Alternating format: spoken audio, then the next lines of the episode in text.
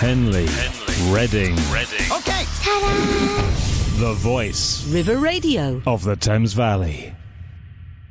Over to the loudspeaker. River Radio. Hello? This is only a test. This radio station will remain on the air day and night.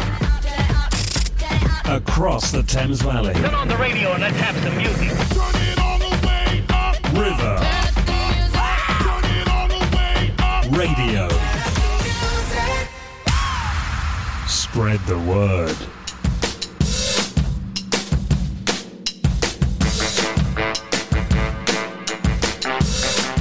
Hello, my name is Emilia Fish. I am a registered associate nutritionist, and you are currently listening to The Reset on River Radio.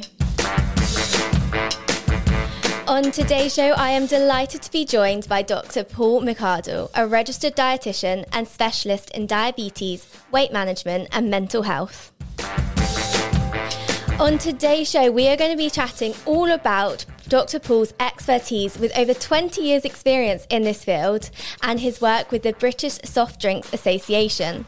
We are going to be talking all about sugar and sweeteners, their effect on our health, and different types of soft drinks. If you have any questions for us today, you can message us in on our Instagram at River Radio Live or email me directly at emilia at river.radio. So, Paul, it is great to have you join me on the show. Welcome. Um, how are you today? I'm great, thank you. Thank you very much for having me. Absolutely. Um, I'm so excited to get chatting all about your experience within soft drinks and sharing a little more about that. But first, could you share a bit about yourself? Yeah, sure. So um, I've been um, registered as a dietitian for uh, just over 21 years now. Um, I've worked all of that time in the NHS as well as doing uh, private practice. And most of those 21 years, I've specialised in diabetes. Um, so after the first couple of years of my career, I started specialising in diabetes.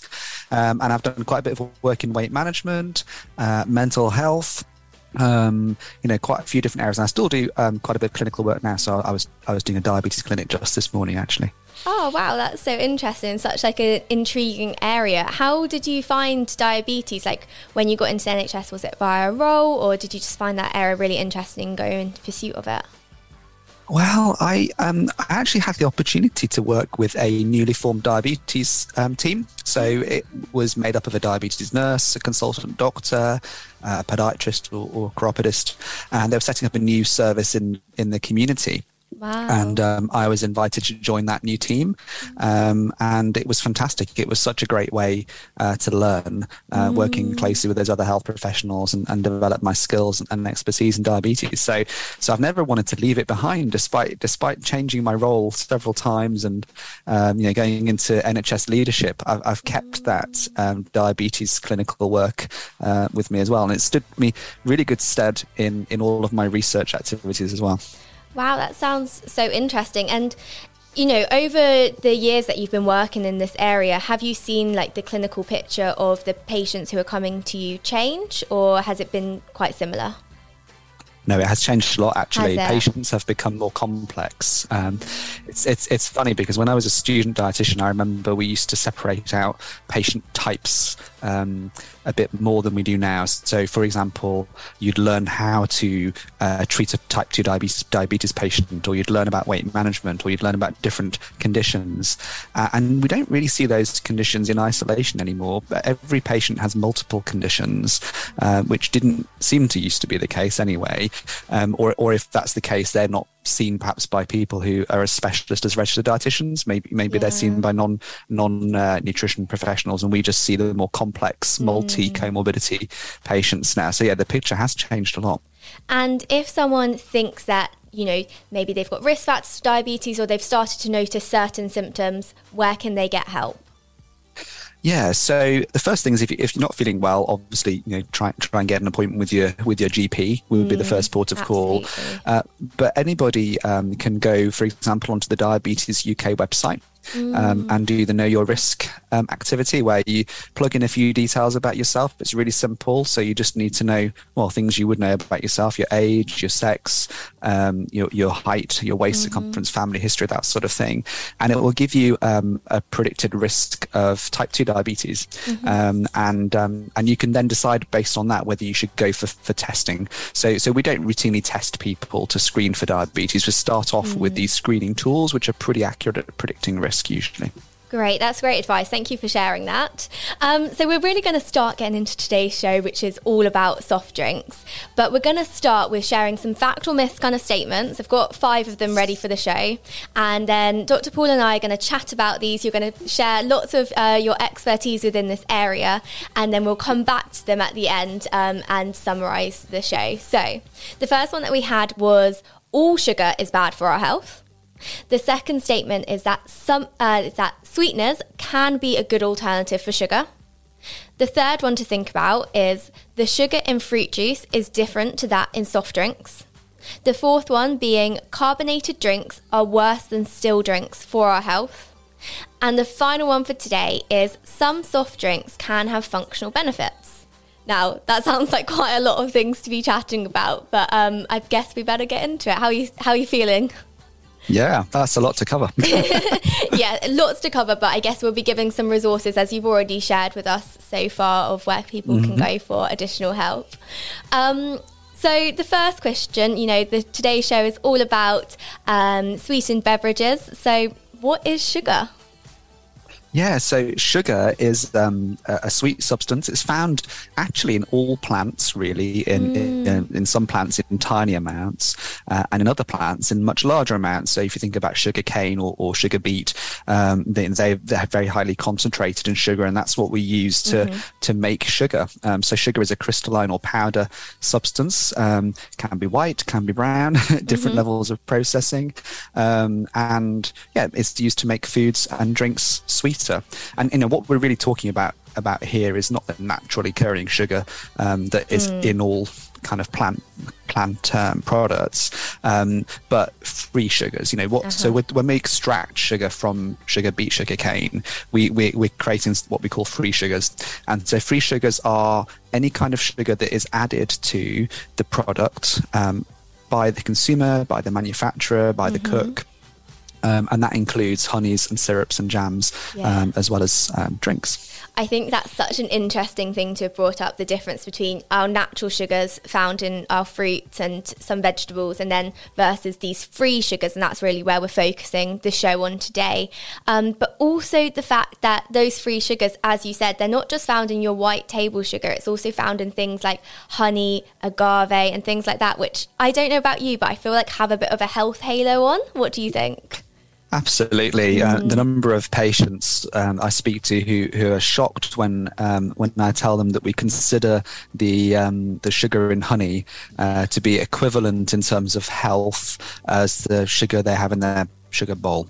So um, you know people are shocked, and, and and in truth, it's a bit more nuanced than that because actually. The, you know there are some potential health benefits to some of these products, um, but but in terms of the effects of the sugar itself, the effects on your teeth, the effects on um, risk of weight gain, uh, we would look at honey in the same way as we would look at um, the sugar bowl on, on the side of your counter at home. Yeah, so interesting, isn't it? And I guess when you chat about some of those um, different things, it's the fact that it may have some additional nutrients in it. However, the amount of sugar in it effectively is the same. What's your opinion then on Manuka honey?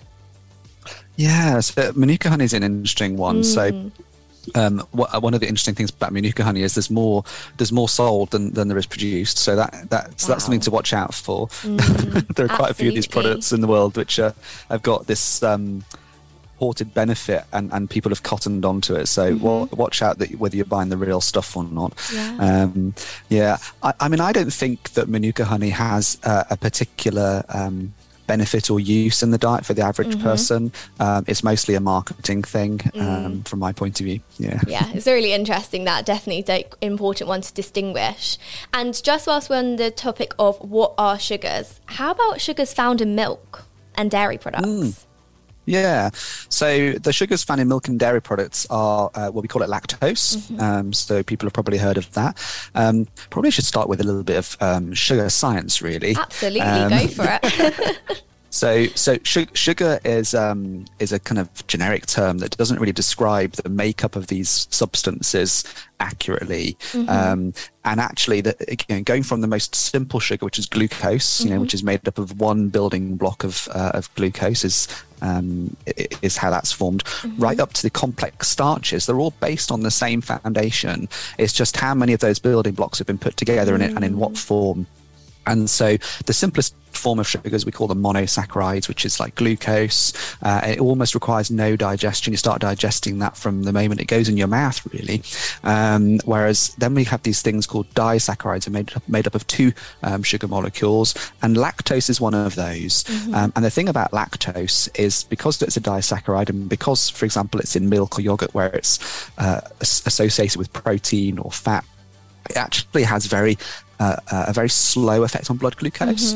So it's one of those sugar types which um, doesn't raise the blood glucose very much. It raises the blood glucose quite slowly. Um, so it has very uh, it has no negative health effects um, that we know of.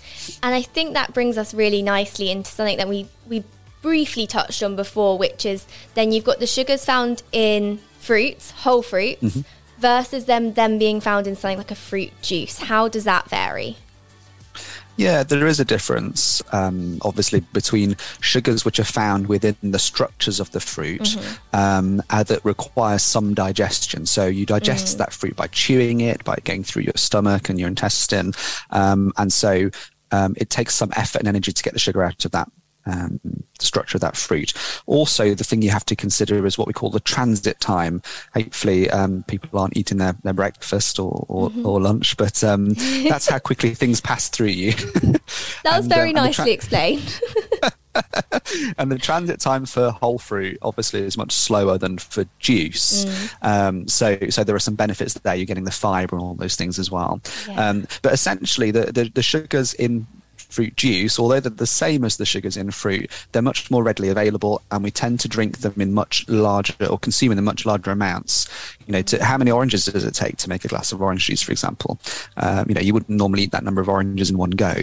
And so when we're talking about health, um, you know, the recommendation for, for pure fruit juice, uh, it, it's it's considered a free sugar, um, a bit like other free sugars. And whilst they have health benefits, we should be consuming them in relatively small amounts. yeah, is the portion size something like 125 mils? Is there is a portion 150, of 150 mils is Yeah. a portion of fruit Yeah. juice, which if anyone goes on uh, measures that out is pretty much smaller than any portion size you actually see. Um, which is crazy, really. Yeah, but it's a nice it's a nice drink. It's a it's it's a bit like lots of other drinks. It's a, it's a treat, um, you know, and it's got added benefits of vitamins. And if you have the stuff with the bits in, it's giving you a bit of fiber as well. So it's not all bad. And no, definitely not. And it's definitely not something that you have to, you know, exclude from your diet. It's just like to be No. aware that we've got that portion size recommendation there. Um, but you know, I always do think if you're having a really quick breakfast, you know, you're in a super big rush, and you've got your Weetabix cereal in front of you, so you've got some fiber there. You've you put on some milk, and then you grab a glass of orange juices. That's the best you can do in the morning. You're doing pretty well. I agree with you. Yeah. Um, so I guess we've started to introduce, you know, what sugar is. Um, but then on the other hand, especially when we're chatting about uh, sweetened beverages, you- we've got these um, sweeteners um, and non-sugar sweeteners specifically is what I'm ta- talking about. So what's the difference? What are they? How do they differ from sugar? Well, quite, um, quite. They're quite different from sugar. Um, so they're substances which are quite diverse. So, so as sort of you know, there's the structure, of the chemical makeup of these of these substances. They're not all the same. Um, some of them are very similar to sugar. Um, structurally, um, some are derived from plants, um, but they've been around for for a very long time. Some of these, so in fact, um, some of the oldest ones have been around since the 1800s, since they since they were discovered.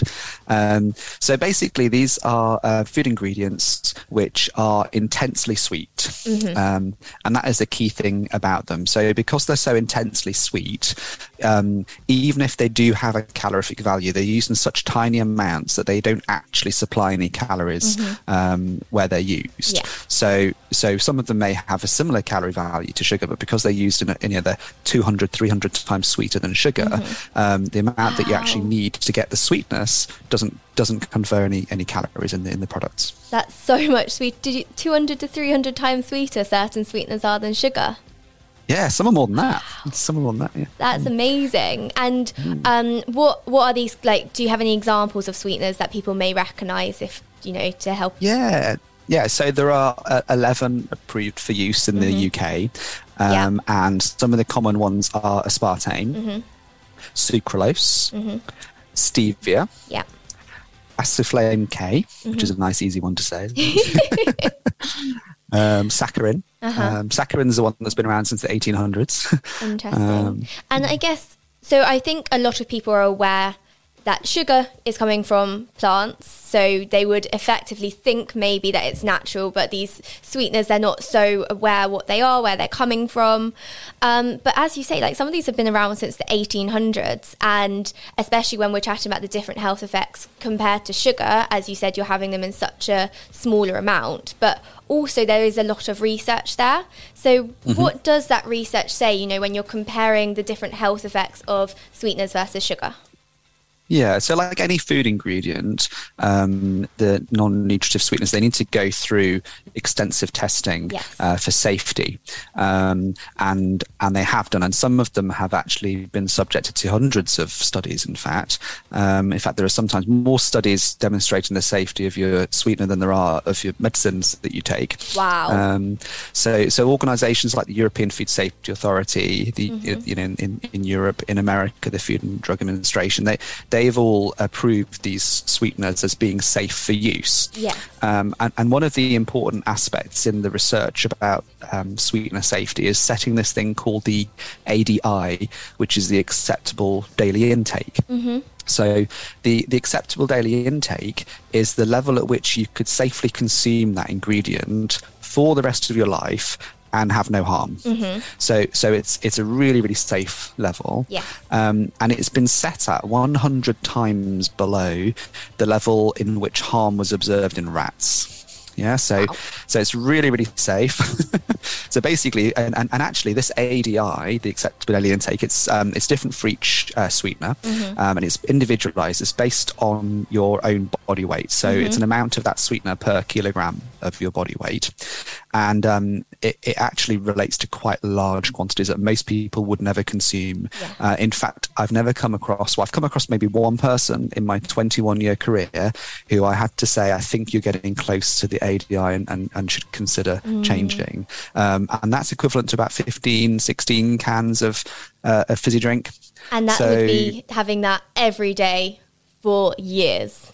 It's about lifetime exposure exactly. So so it's a really safe level. So in terms of you know this the safety element we're pretty well um, assured of that uh, and there are no concerns. That's so interesting, and it's really good to hear, like from yourself, who's been in this field for so long, about that. Because I definitely think, especially when you look in the media, it's there's some confusing messages around the you know the health effects of sugar and sweeteners, and um, I hear it all the time. Uh, what what should I be choosing if I go into the supermarket and there's a full fat version of a drink with uh, sugar in it, and then there's you know the so-called diet version or the low sugar version?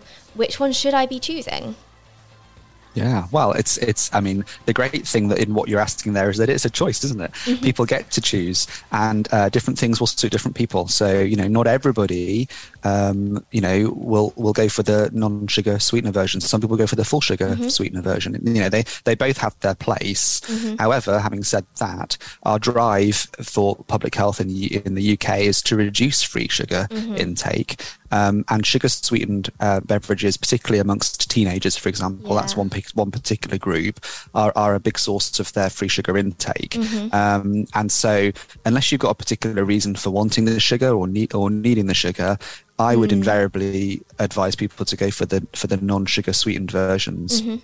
Oh, I think that's such a great answer. And as well, like just being aware that we're all individuals, you know, different things will suit different people. And we're all different every day. So maybe one day you can choose one, the other day you can choose another. And I loved how you put that, that we have a choice. And it is great in the UK that we can make that choice. And just having a bit of education, especially like listening to someone like yourself, we can make an informed decision about which one we're going to choose that day.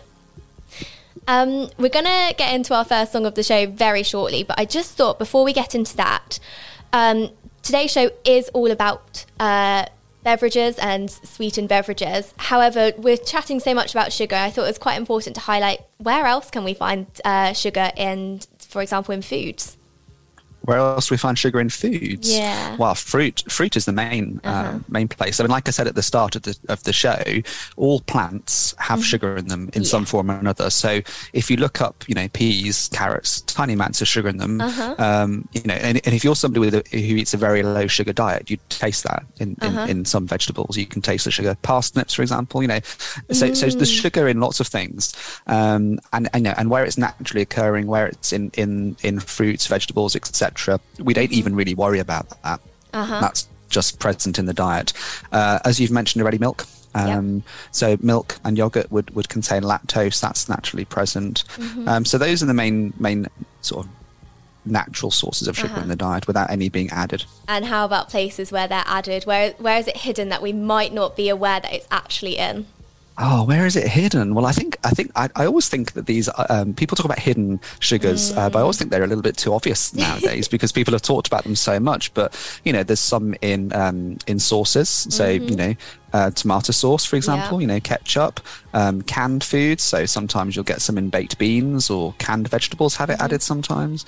Um, but actually, what's what's great about those is they're plastering on the front of the products now that they're no added sugar or um, or that they're 50% reduced sugar uh, and salt as well, which is also important. So um, so it's really easy for the consumer to think, oh, do I want the the original version with the sugar added, or do I want the healthier version with the sugar reduced?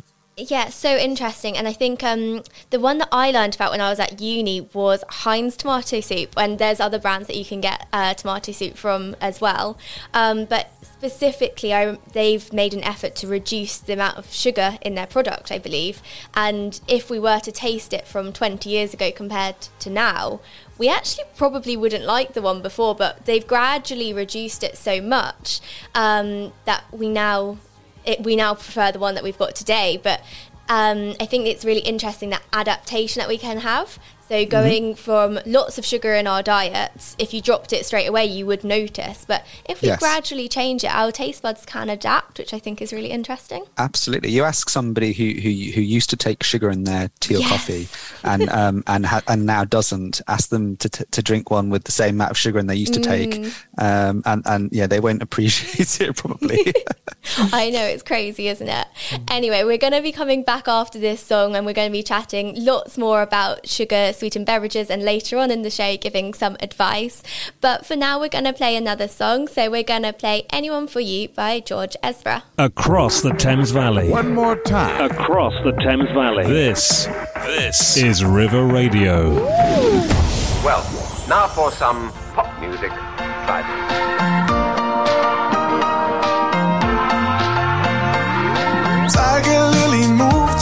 she just turned 21. And then I said, Here's my number, hit me up if you're needing anyone. And then I could be anyone,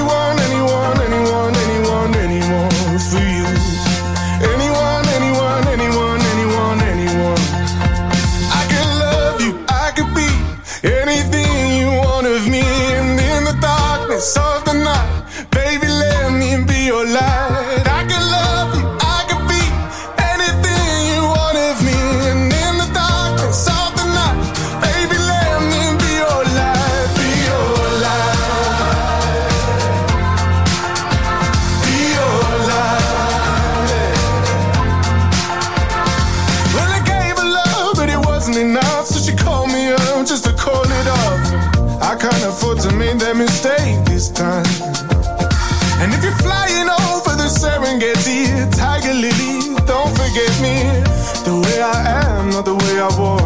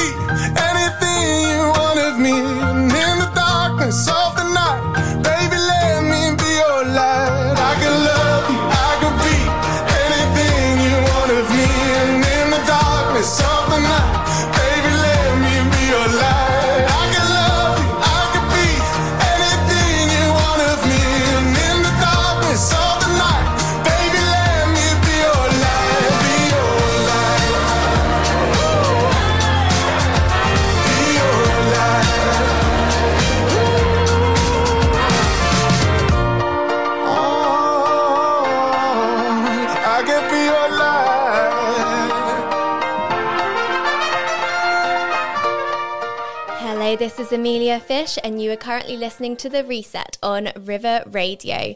Today, I am joined by Dr. Paul McArdle, and we are chatting all about sugar and sweeteners and sugar sweetened beverages. Um, so far, we have spoken, spoken about what sugar is, sweeteners, and some low sugar drinks is what's coming up now.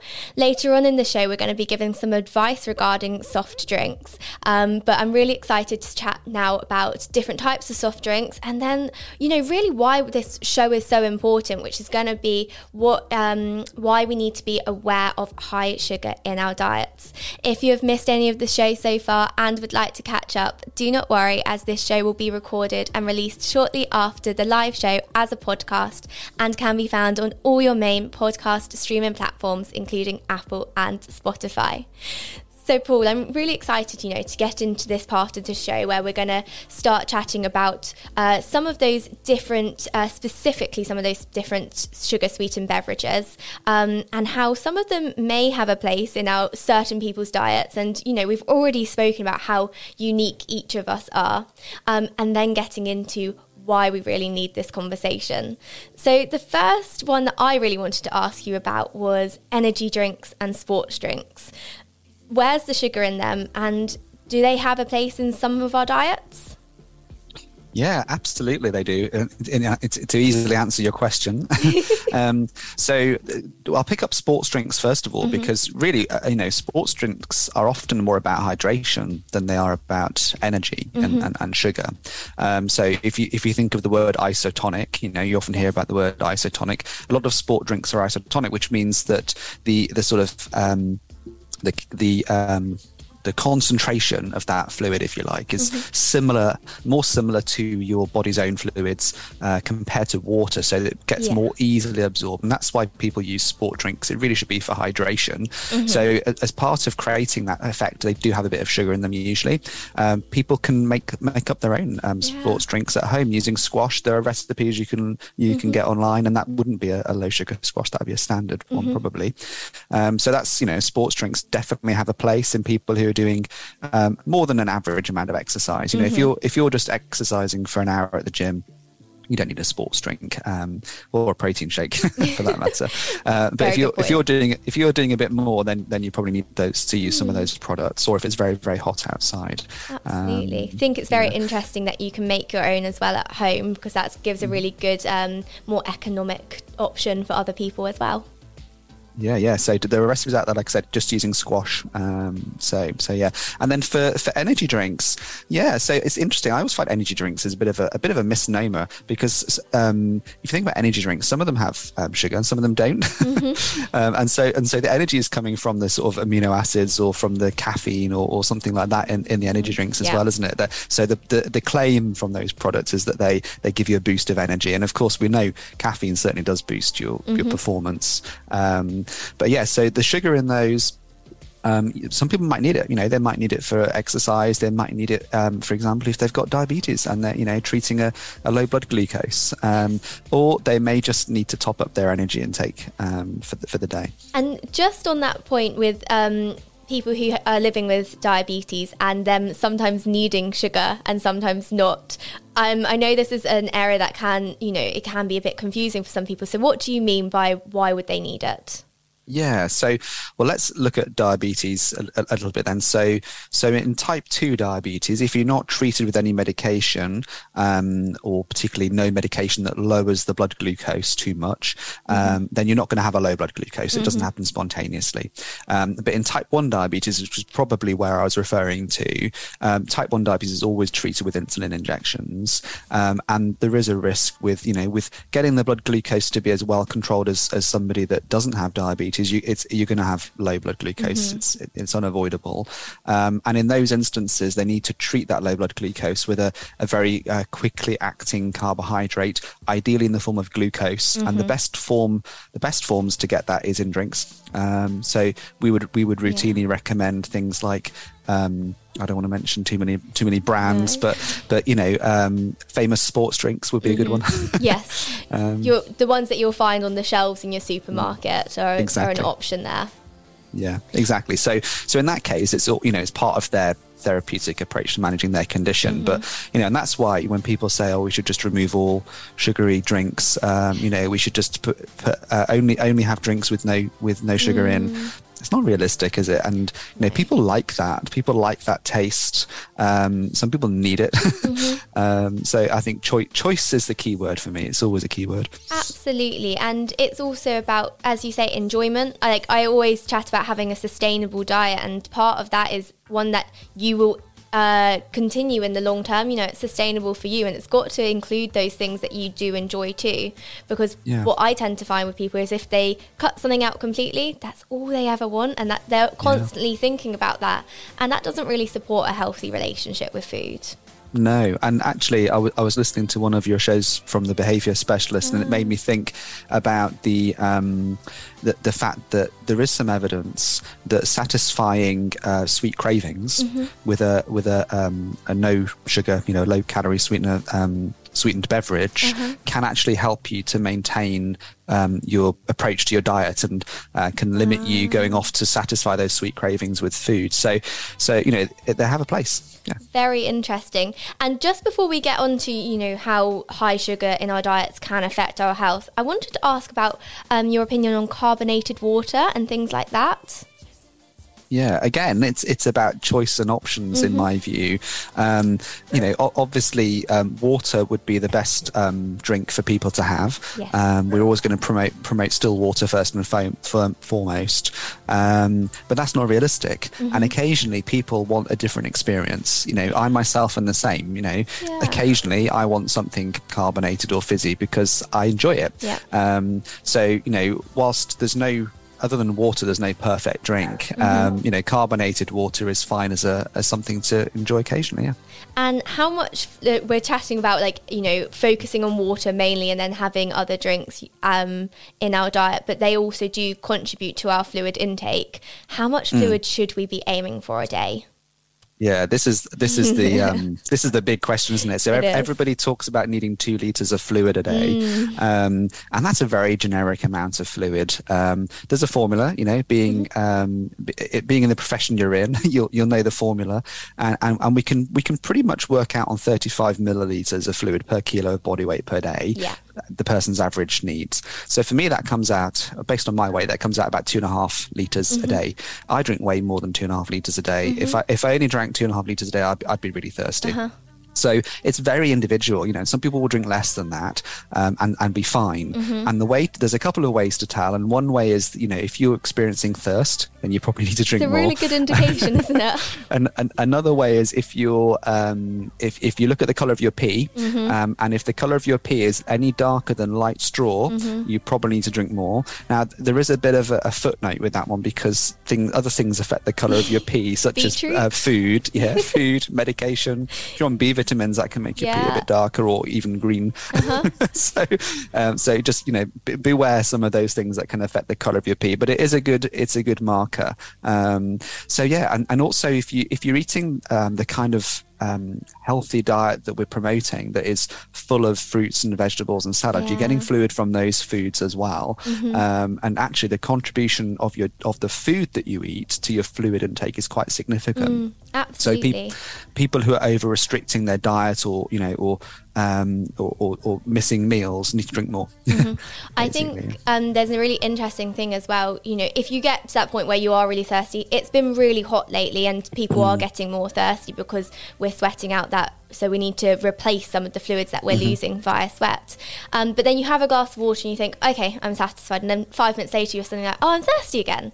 Mm. And it's a really interesting um, biological mechanism that we have. I don't know if you Mm. can explain it a little bit more.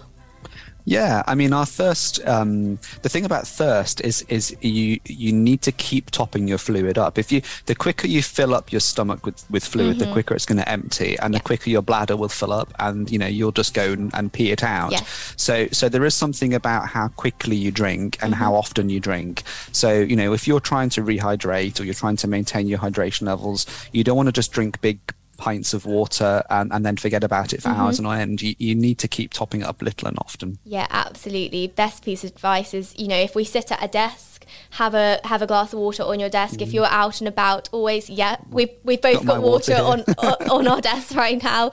Um, just have it right by you. Um, make it easy for yourself. Mm. You know, it, it's a great way of doing it.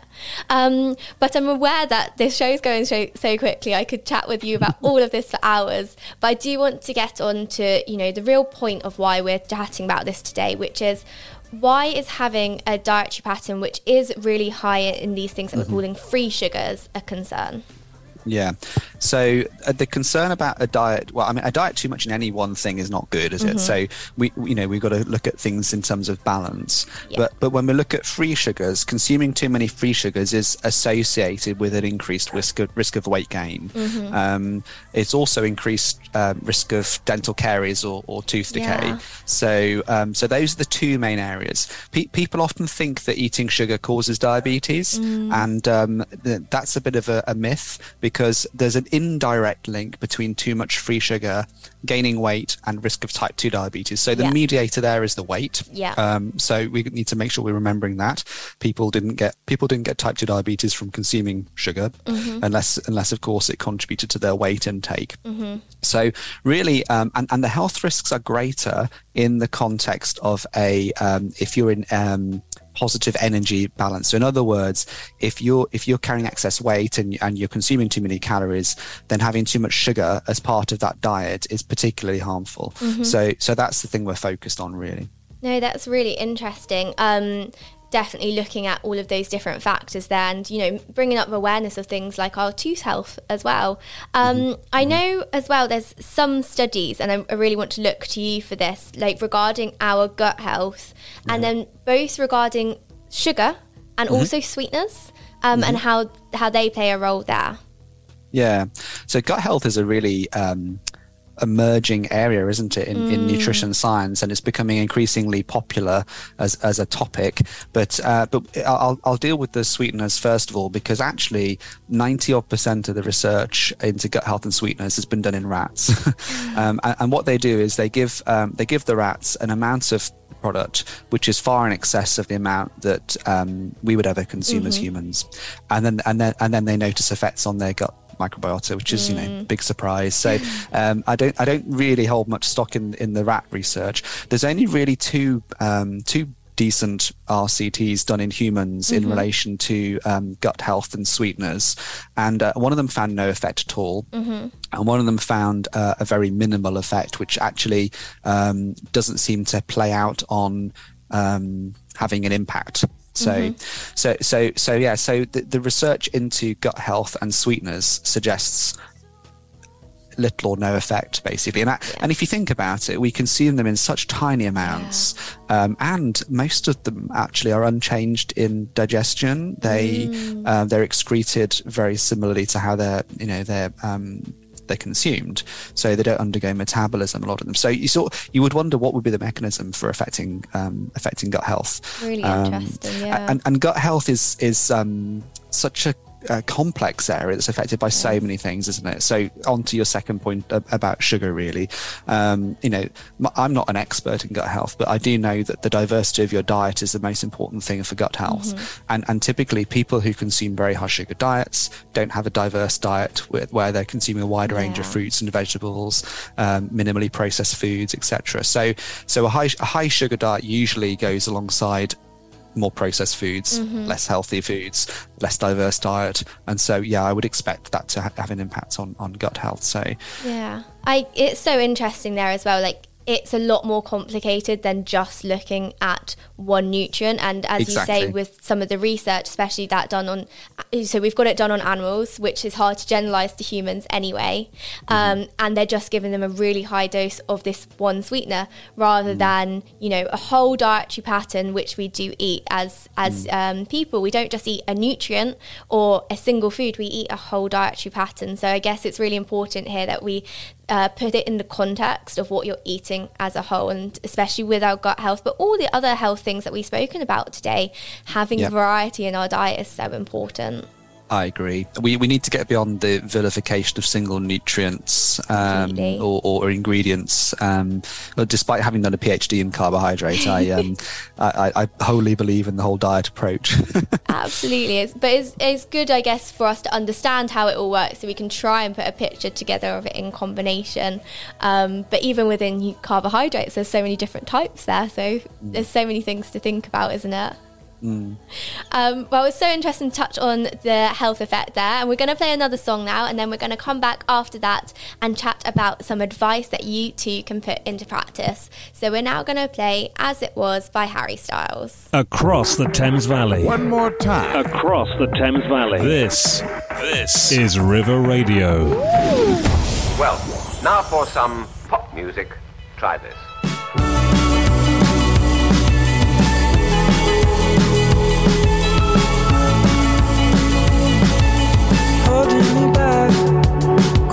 Gravity's holding me back. I want you to hold out the palm of your hand. Why don't we leave it at that? Nothing to say, and everything gets in the way. Seems you cannot be replaced, and I'm the one who'll stay.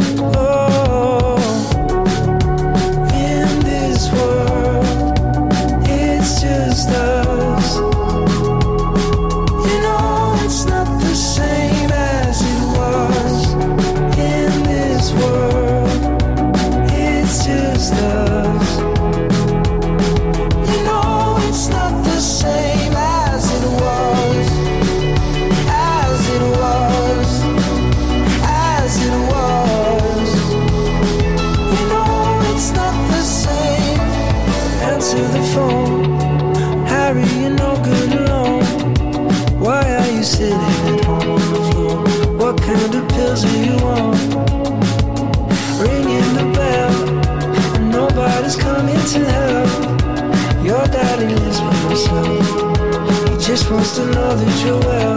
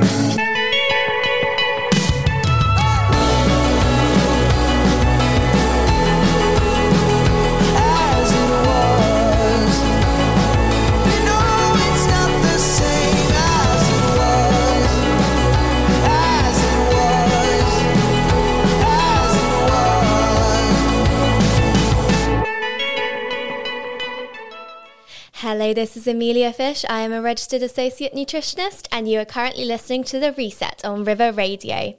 You can find us across all social media platforms um, by searching for River Radio Live and on our website at river.radio. Today, I am joined by Dr. Paul McArdle, representing the British Soft Drinks Association, and we are chatting all about sugar, sweeteners, and soft drinks. If you have missed today's show and would like to catch up, do not worry, as the show will be, be released shortly after the live show as a podcast and can be found on all your main podcast platforms. If you have any questions for us today, you can message us in on our social medias at River Radio Live or email me directly at emilia at river.radio. Now, Paul, I'm really looking forward to this part of the show because it's where we get to give our listeners some advice based on what we've been chatting about. So, if you were chatting with someone about looking to reduce their sugar intake, specifically that from sugar sweetened drinks, what advice would you give them? Um, look at labels, yeah, um, because labels give you a lot of information about wh- what you're buying. Um, in- interestingly, we've we've had a reduction in the sugar intake um, through through drinks since the soft drinks levy, um, and so there's been some reformulation of products, Yes. uh, which has reduced the sugar intake um, of, of the nation, which is great. Um, but yeah, so you know, actually, we we did we did a survey in the British Soft Drinks Association and found that um, on, only ab- about half of people recognise the soft drinks as a tool to contribute to weight management. Um, and so, therefore, we, we want to highlight that you know, this they do have an impact. There was a recent study this just this year actually showing that you can get um, an, a reduction in weight by by swapping a sugar sweetened beverage for a non sugar sweetened beverage. Um, and in fact, it was found to be more effective than uh, swapping for water. So um, you know that's that's really powerful, and giving people information like that helps them to make informed decisions, uh, and that's really what what what I'm about. So you know, look at look on the supermarket shelves, look at what's available. Some some people are unclear about recognizing these products, um, but if you want to switch, then look for things like Zero, Diet, Z, Yeah. um, you know, Light. So they've got all sorts of different names, but they're usually quite well labeled. Yeah, it's such good advice as well. Like, so ultimately, we should be aiming to get our majority of fluids through water. But as a good stepping stone, you know, if you're currently having the sugar version of a drink, it would you say it's a good stepping stone to take uh, for now the su- the sweeten the sugar. I can't get out my words. There's too many words of the same. Switch the sugar sweetened to the non-sugar sweetened. Ex- yeah, Yeah, I, exactly. I would do. I would do. I mean, you know, it's unrealistic to expect people to go from from from drinking sugar sweetened drinks to only having water. Mm-hmm. Um, and actually, as we've said, you know, it gives people pleasure. We have an innate we have an innate desire for for the sweet taste. So Completely. so you know, if you want to satisfy that as part of a healthy diet, Mm-hmm. switching from the sugar sweetened version to the non sugar sweetened version is a good step, I believe. Oh, that's great advice. Thank you. And also, you know, with regards to having water, we can make it taste better. We can, um, I know that there's certain brands who do offer cold tea, so you can put a tea bag in that and, you know, that doesn't have sugar in it. Um, but there's also adding things like herbs, putting some mint in your tea. We can put things like lemon there, but you, we've also got to be aware of the effect of on our teeth again. But there's lots of different alternatives to make uh, water taste better too. Absolutely, and you know, I'm I'm a big fan of squash. Yeah, absolutely. you know, I, I drink way more fluid because of squash, and I and you know, and I choose, you know, just from personal preference, I choose the sugar-free squashes Yeah. because then I don't have to worry about the sugar content. Great piece of advice. Thank you so much. Um, and how can the British Soft Drinks Association help? Yeah, so the British Soft Drinks Association, if people want to learn more, particularly about sweeteners, um, there's a really good sweeteners education resource on the British Soft Drinks Association website um, that's actually been endor- endorsed for um, for learning by the British Dietetic Association. Brilliant. So, so if you're if you're interested in nutrition or working in that area, which I know some people who, who are listening will be, you can go to that um, resource centre. There are infographics, uh, there are videos, um, interviews, uh, the videos of me talking about sweeteners. Um, so, so yeah, that's really good. Um, people can go and make use of that. Oh, fabulous. Well, thank you so much for sharing that advice with us today. Um, we're so close to the end of the show, but before we get on to those little statements that we made at the beginning, um, are you able to summarise for us some advice that you would, you know, give coming out of this show um, about sugar sweetened beverages? Yeah, my advice is that sugar sweetened beverages um, can have a place in the diet. That we're individuals, we we need to be able to make an informed choice. Um, and choosing between a sugar sweetened beverage and a non sugar sweetened beverage will will vary from person to person and day to day, depending on their own personal circumstances and priorities. Um, but if we want to reduce our free sugar intake, um, there are some really great great swaps out there that people can do to still enjoy their favorite things without feeling like they're missing out. Fabulous. Thank you for those very wise words. So we're now at that point of the show where we're ready for those, you know, questions, those uh, truth and false statements that we made at the beginning, and to really dive into some of those and answer them for our listeners. And I chose these five because I think they're questions that come up quite often. So are you ready to answer them for us? Go for it. Yeah, go for it. Fabulous. The first one we said was that all sugar is bad for our health. False. And why is it false? Um, because if all sugar was bad for our health, we would have to all, avoid all fruit. Um, we would have to avoid milk and, and dairy, uh, milk and yogurt. Um, so, so no, it's not true. And and as and and you know, as part of a healthy diet, even some free sugar is okay, uh, particularly if you're not overweight and particularly if you haven't got diabetes. So, so absolutely false. Great. Thank you. The second one I said was sweeteners can be a good alternative to sugar. True. I think we just answered that one a we minute ago. absolutely Yeah. did, didn't we? Um, it, I guess we were saying how you know don't uh, swap out all sugar for sweeteners and just stop there. Uh, Mm-hmm. You know, having focusing on things like water is the best alternative, but they can be a good stepping stone and a good alternative in some situations. It's about a whole diet approach, isn't Yes. it? You know, if you you know if you if you've previously had loads of sugar on your Weetabix, um, you know, try slicing some strawberries. You know. Yeah. Oh my goodness. I had this morning a banana and I'm not it was so overripe. It should really have gone in like something like a banana cake, but I just didn't have the time to make that today. So I put it on, on my breakfast and I, was so sweet. yeah. There's lots of natural sweetness we can make use of as well, isn't there? absolutely, absolutely. The third one I said was the sugar in fruit juice is different to that in soft drinks. Hmm, I'm going to have to say true and false. Yeah, it's a complicated one. it is a complicated one because um, chem- chemically speaking, you know, it is different. Um, um, however, from a nutritional point of view, it might not be better. Yes, and that's So- specifically referencing the sugar in it. But then, as we spoke about at the beginning, there can be uh, other nutritional benefits to having, um, say, an orange juice versus a Coca Cola. Absolutely. Yeah. Um, and then the fourth one was carbonated drinks are worse than still drinks for our health. Hmm. Depends which aspect of health we're talking about. Okay. Now, the, the, the thing about carbonated drinks is that they um, the carbonation process makes them slightly acid. Uh, but that's the same of lots of drinks. You know, like you said, putting lemon in your water um, or fruit juice, or you know, other, other drinks are slightly acid. Um, and so, if you compare the acidity of still water to anything that's fizzy, um, then water has the edge. Um, you know, and if you're asking a dentist, they would say that.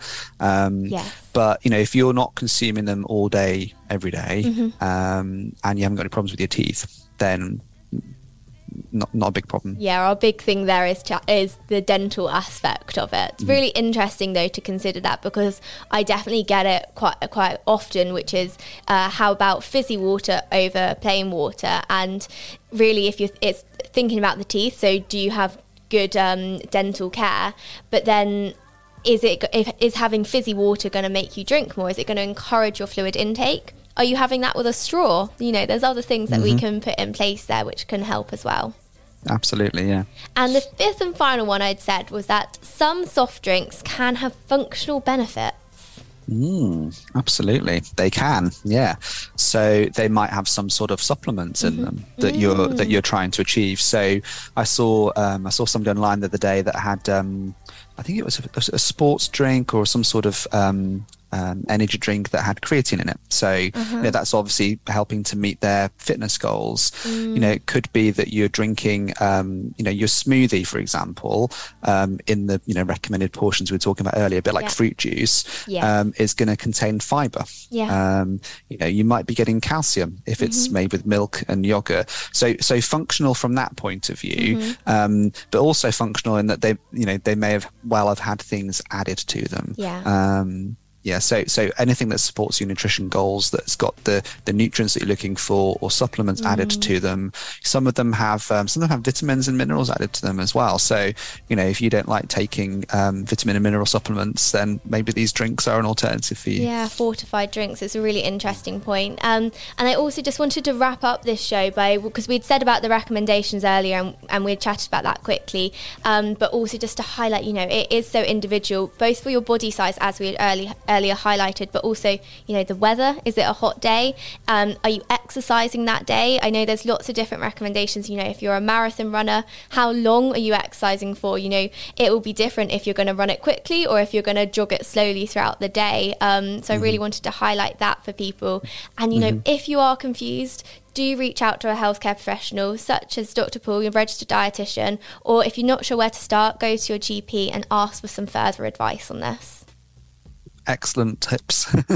Wow. Thank you so much, Dr. Paul, uh, for joining me today uh, on the reset on River Radio. It has been so great chatting with you all about sugar sweeteners and sugar sweetened and non sugar sweetened beverages. You can find Dr. Paul and the British Soft Drinks Association online.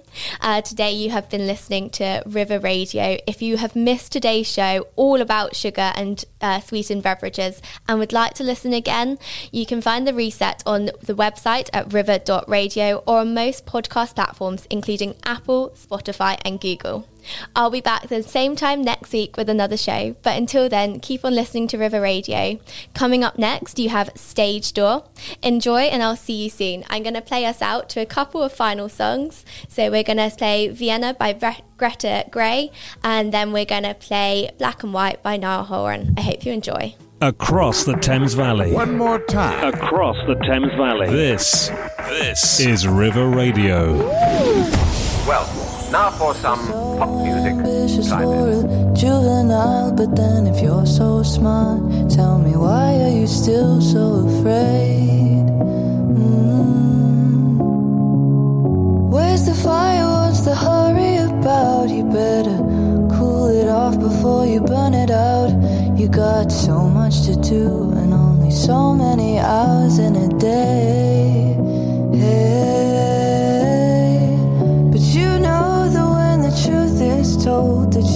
Get what you want or you can just get old, you're gonna kick off before you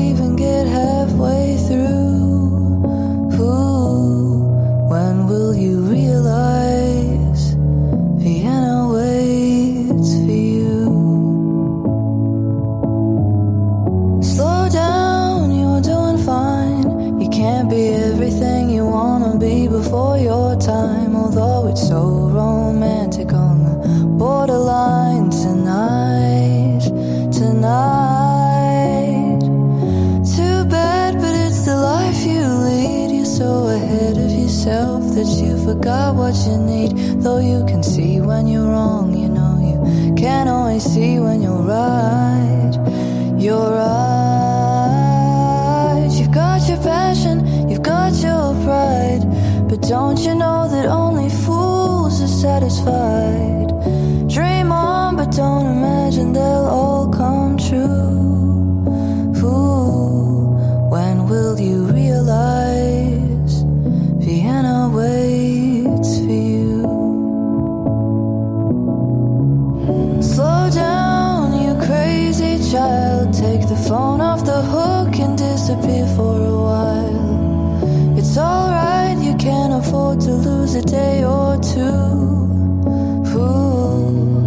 Why don't you realize Vienna waits for you? Dive in to River Radio.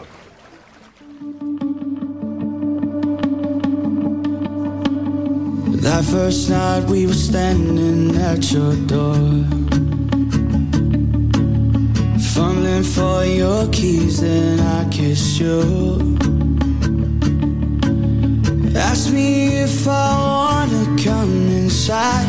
Cause we didn't wanna end the night. Then you took my hand and I followed you. Yeah,